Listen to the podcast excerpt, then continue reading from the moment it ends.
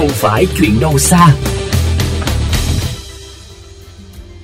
Thưa các bạn, theo Tổ chức Y tế Thế giới tại Việt Nam, khói bếp là thủ phạm thứ tư gây tử vong ở hầu hết nước đang phát triển và gây ô nhiễm không khí.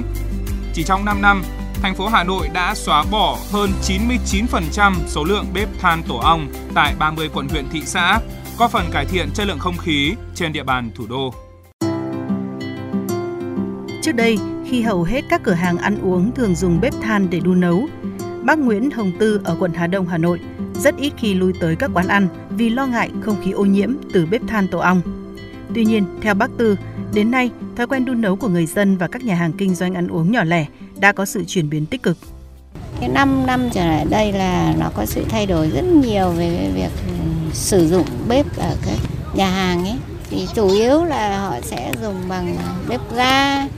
hoặc là điện, nên là cái môi trường nó đỡ nhiều. Không chỉ trong các quận nội thành, số lượng người dân sử dụng bếp than tổ ong tại nhiều quận huyện ngoại thành cũng đã giảm hẳn. Anh Nguyễn Văn Hiệu sống tại huyện Mỹ Đức cho biết, đến nay 100% các hộ gia đình đã nói không với bếp than. Khi mà làm than tổ ong thì nó sẽ có kinh tế hơn so với các loại nhiên liệu khác, nhưng mà họ thấy sức khỏe là vấn đề quan trọng hơn, thế nên là họ lựa chọn các nhiên liệu khác thay than tổ ong. Theo Tổ chức Y tế Thế giới tại Việt Nam, mỗi lần đun bếp than, mọi người sẽ hút vào lượng khói độc tương đương với 40 điếu thuốc lá. Một số nghiên cứu đã chỉ ra khi đun than tổ ong sẽ phát sinh ra bụi mịn PM2.5 và thải ra các khí CO, CO2, SO2 là một trong những nguyên nhân gây ô nhiễm không khí, gây viêm phế quản, phổi tắc nghẽn mãn tính, ung thư thanh quản, viêm đường hô hấp và viêm phổi. Quận Hoàn Kiếm là địa phương đầu tiên hoàn thành mục tiêu xóa bỏ việc sử dụng bếp than tổ ong trên địa bàn trước 6 tháng so với kế hoạch. Bà Trịnh Minh Phương, cán bộ phòng Tài nguyên môi trường quận Hoàn Kiếm chia sẻ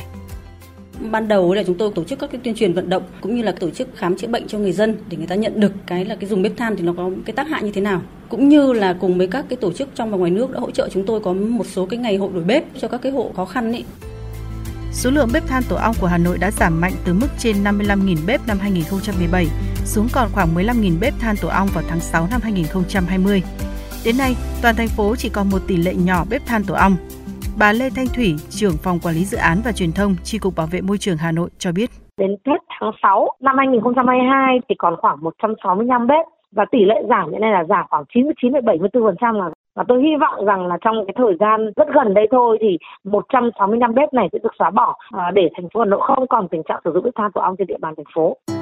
Một số chuyên gia môi trường cho biết, để thực hiện mục tiêu xóa bỏ hoàn toàn bếp than tổ ong trên địa bàn, thành phố Hà Nội ngoài việc tuyên truyền cũng cần có những chỉ dẫn và hỗ trợ người dân thay thế bếp than tổ ong bằng một loại bếp đun sạch thân thiện với môi trường.